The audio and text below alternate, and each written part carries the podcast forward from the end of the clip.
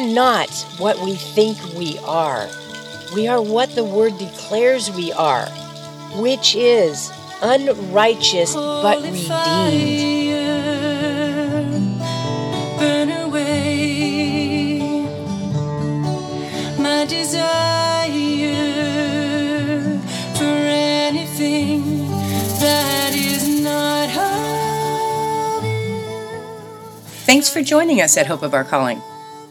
Let's get started in our study of 1 Peter. Good morning, everyone. This is Kendra with Hope of Our Calling. Let's just dive into this week's study. We're in 1 Peter chapter 2. We've been talking about being a royal priesthood and a holy nation. Today, we're going to receive some exhortations from Peter through verses 11 and 12. So, just quick review. Last week, we spoke about being chosen. We spoke about being chosen as God's people, that we we have obtained mercy, and we are chosen to reveal God's grace. We have the gospel of grace, the good news of grace. And that's that is our ministry according to the 20th chapter of Acts verse 24. It says, "But none of these things move me, neither count I my life dear unto myself, so that I might finish my course with joy and the ministry which I have received of the Lord Jesus to testify the gospel of the grace of God. That's our job in all of our deeds, in all of our relationships, in all of our communication. May we keep that at the forefront of our mind. Our job is to testify to the grace of God through Jesus Christ, the grace of God through our lives. All right, so let's get started. One of the things that we touched upon last week was that though we're chosen, we're also responsible. And that comes in testifying. We have a responsibility. And with responsibility needs to come commitment and discipline. And Peter has already expressed to us through the first chapter, verses 13 and 16, some of the ways we need to take on that responsibility. It says that we're to gird up the loins of our mind, we're to be sober, and we're to rest our hope fully upon the grace that is to be brought to us at the revelation as of Jesus Christ. As obedient children, not conforming ourselves to the former lusts as in our ignorance, but as he who called you is holy, you also be holy in all of your conduct, because it's written, Be holy, for I am holy. So, the question that I have for you is what is it that propels you, that compels you to take on this responsibility? What's that driving factor or that compass that inspires you? That guides you and even that guards you, even if it has to be from yourself. What is it that empowers you to do that? Now, for those of us who are students of God's Word, I think we would all confirm it's the Word of God. If that's not your first instinct of what compels you, then I would ask you to search your heart. Because if we are in agreement with the very first verse of the Bible, in the beginning, God, then we have to come to a point in life where we let Him be God. And to do that, we must know Him. And to know Him, we know Him through His Word, right? All right, so back to responsibility and what inspires us. What inspires us to pick up this responsibility and make this commitment? As we've said, it's in the word of God. 1 Peter chapter 1 verses 18 and 19 knowing you were not redeemed with corruptible things like silver or gold from your aimless conduct received by the traditions from your fathers, but with the precious blood of Christ, as of a lamb without blemish and without spot. And then verse 23 says, having been born again, not of corruptible seed, but incorruptible through the word of God, which lives and abides forever. It is through the word of God that we come to know God. It is all through, also through the Word of God that we receive our guidance. The first verse of chapter 2 says, Laying aside all malice, all deceit, all hypocrisy, all envy, and all evil speaking. Our verse today talks about abstaining from fleshly lusts which war against the soul. We'll talk about that in just a second.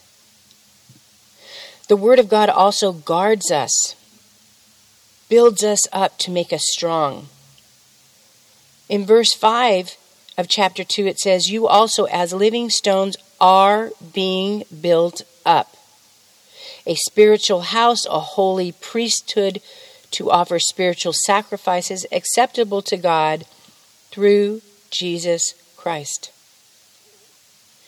As we mentioned, God has chosen us. Through His Word, we learn about Him. We learn of His ways and we receive the power in order to walk in His ways. So let's get started on our scriptures for today. Verse 11 of chapter 2, 1 Peter says, Beloved, I beg you, as sojourners and pilgrims, abstain from fleshly lusts which war against the soul. In 1 John chapter 2 verse 16 it says, "For all that is in the world, the lust of the flesh, the lust of the eyes, and the pride of life is not of the Father, but of the world." We have an enemy who seeks to rob, steal, and destroy the work of God in our lives. In order for us to overcome, the first thing we need to recognize, and Peter is reminding us, is that we are foreigners. We are citizens of the kingdom of God. We have been reborn in the Spirit and delivered into the kingdom of God, that righteous kingdom of God. Therefore, we need to abstain from the temptations the enemy uses of our fleshly lusts because they are warring against the soul. That's the opening they have access to because the soul means the seat of the senses. It's where our affections lie, our emotions lie, where we start empowering our desires for love and joy. It's where we start desiring appetites, whether they be just to fill our stomach or to fill that lust Isaiah 29, verse 8 says, It will be like a hungry man dreaming he's eating, but when he wakes up, his stomach is empty. Or like a thirsty man dreaming he's drinking, but when he wakes up, he is dry and exhausted.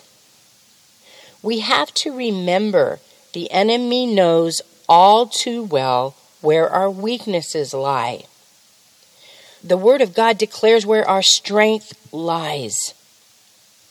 I loved hearing one of my pastors always encourage me by saying, Man's way or God's way? God's way is perfect, and man's way, well, we all know the emptiness and futility of man's way. Why not turn to the one who is righteous and holy, has all wisdom, and created this entire life event we're going through. We do have an adversary, but we need to remember that our weapons of warfare against this adversary who is set against us are not carnal, but mighty through God. 2 Corinthians chapter 10 verse 4. We have to equally realize that as Romans 3:10 says, there is none righteous, no not one, speaking of fleshly man. And Isaiah 64 6 declares, We're all as an unclean thing, and all our righteousness is as filthy rags. Once we accept we're not all that and a bag of chips, as they say, we're not what we think we are. We are what the word declares we are, which is unrighteous but redeemed, sinful but forgiven. But in order to walk in righteousness and redemption, we have to have a relationship with the only power that can make us that. Ephesians 3:16 declares that he, speaking of the Lord, would grant you according to the riches of his glory to be strengthened by his spirit in the inner man. It is not by might, it is not by power, it is by God's Spirit who is sent to guide us into all truth. How do you think Daniel survived the lion's den? How do you think Shadrach, Meshach, Abednego survived the fiery furnace? The king looked into the furnace and declared that there was a fourth man in there as if the Son of God, the pre incarnate Christ, was in that fiery furnace with them. Are you going through a fiery furnace right now? We must realize that He is with us. We are His masterpiece. He is faithful to complete what He's begun in us. We must submit to Him.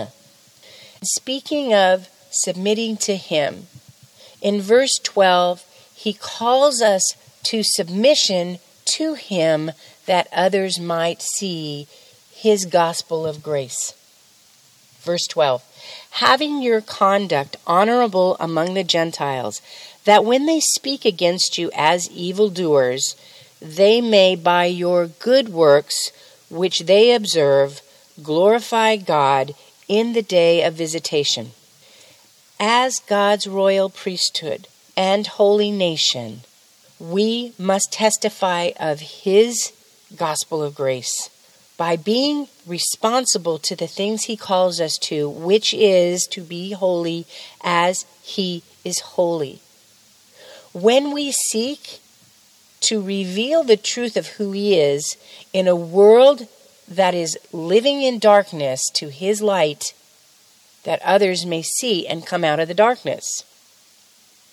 In 2 Peter chapter 1 verse 3 it declares, "His divine power has given us everything we need for life and godliness through the knowledge of him who called us by his own glory and excellence."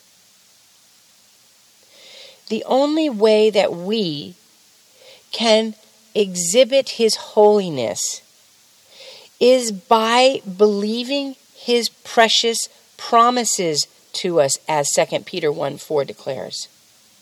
We're meant to be partakers of His divine nature by believing the precious promises and thus escaping the lusts of our flesh and not reacting in the flesh, not operating in the flesh, but exhibiting his power, exhibiting his righteousness, exhibiting his glory.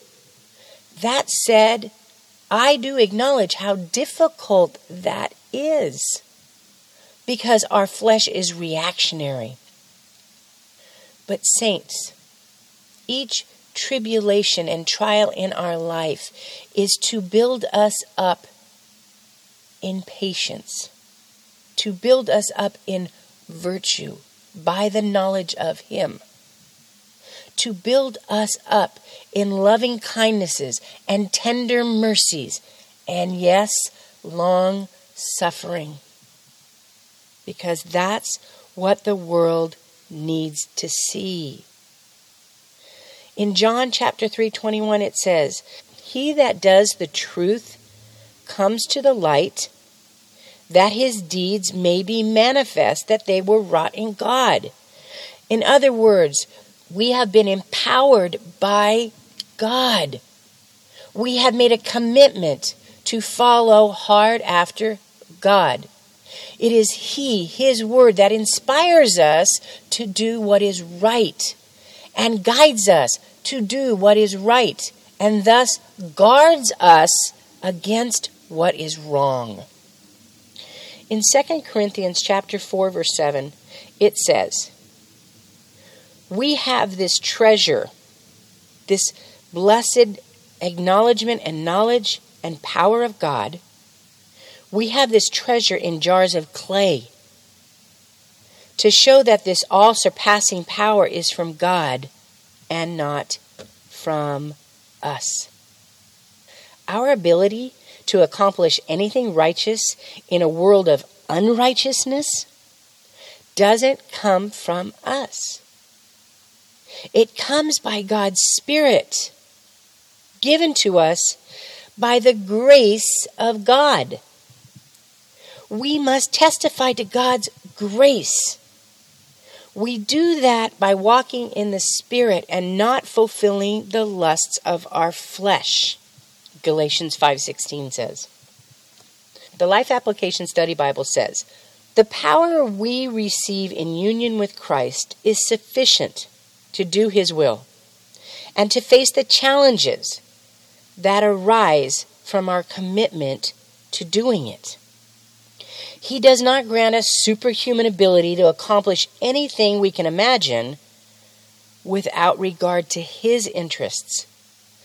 As we contend for the faith, we will face troubles, pressures, and trials as they come. But as Philippians 4:13 says, I can do all things through Christ who strengthens me. Therefore, we must ask Christ to strengthen us. In trials, if we stand in His holiness, then He is there. If we seek to do it in our way, remembering that there is none righteous, no, not one, that our most righteous act is like filthy rags, then we don't want to operate in that lust, that pride of life, that lust of the flesh. We don't want to operate in that. We want to trust His will and pray to allow His way to move through us. Psalm 16, verse 8 says, I have set the Lord always before me. Because he is at my right hand, I shall not be moved. And one of my favorites, Romans chapter 8, verse 18 says, For I reckon that all the suffering of this present time are not worthy to be compared with the glory which shall be revealed in us. We must remember these words because when we go before Gentiles who seek to cause us harm, to seek to disquiet us, or even in their ignorance of their actions, cause us to be disquieted, we are still called to good works. Jesus said in Matthew 5:16, he says, "Let your light so shine before men that they may see your good works and glorify your Father which is in heaven." Nebuchadnezzar acknowledged God because of Daniel the prophet's works, his good works. When we read through Scripture, we can see testimonies where unbelievers actually had to acknowledge the God of those they sought to harm. Rahab declared to the spies that came over, that Joshua sent over, that we've heard about you, we've heard about what your God does. Is that what people are saying in our lives? Or are we so much like the world, it's hard for them to differentiate between the God we serve and the God they serve? In all your ways, acknowledge Him, both in seeking His counsel, but also in the actions that follow through obedience. Acknowledge Him, He'll direct your path and it will always be to his holiness and righteousness. When Pastor Chuck Smith was with us, he taught us to look at 1 Corinthians 13 and to put Jesus' name in where it says love is. So it would read like this Jesus is patient, Jesus is kind. He does not envy, he does not boast, he's not proud, he's not rude, he's not self seeking. He's not easily angered. He keeps no account of wrongs. He takes no pleasure in evil, but rejoices in the truth. He bears all things. We could correct that by saying he bore all things. He believes all things. He hopes all things. He endured all things. He never fails. And the perfect example of that was the cross at Calvary when he had been betrayed and ridiculed and mocked and savagely beaten, pronounced guilty and sentenced to death for no earthly offense, nailed to a cross, the very first utterance from his mouth on that cross was, Father, forgive them, they know not what they do. He is patient and he is kind and he fulfilled all of 1 Corinthians 13. If we were to paste this on a wall, seeking to allow it to guide us in our days, seeking that we might be able at some point in time to put our name in and say, Kendra is patient, Kendra is kind. You are patient. You are kind. You don't envy. You don't boast. You're not proud. You're not rude. You're not self seeking. We're not easily angered. We hold no account of wrong. We take no pleasure in evil and we rejoice in the truth. We bear all things. We believe all things. We hope all things. We endure all things. We never fail in His Spirit. That's what the Church of Christ is supposed to look like, folks. Thank God for 1 John 1 9. Because when we fail, as they say, yes, we're Christians, it doesn't make us perfect, it makes us forgiven. 1 John 1 9 says, If we confess our sin, he's faithful and just to forgive us and cleanse us from all unrighteousness. We have that power of cleansing through the sacrifice of Christ on the cross. Father, forgive them. They know not what they do. That's God crying out. God the Son crying out to God the Father on our behalf, and He continues to make intercession for us. Our ability to reveal God to this world is found in our submission to Him, to His will, to His way, just as our Savior did on Calvary. Regarding the day of visitation that our verse speaks of, the Bible portrays the human race as responding to the coming of Christ in two ways.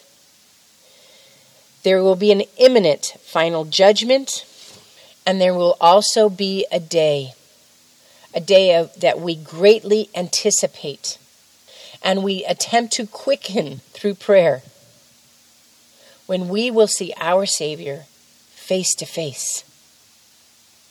Are you eagerly awaiting his coming?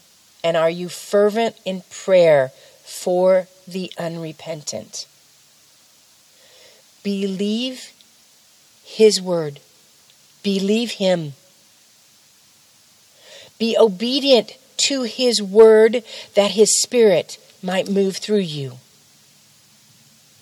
and pray without ceasing. For effectual, fervent prayer avails much. Till next week, may the Lord richly bless you. For more information about Kendra Martin and Hope of Our Calling, you can email her at kendramartinministries at gmail.com or visit the website at www.hopeofourcalling.org.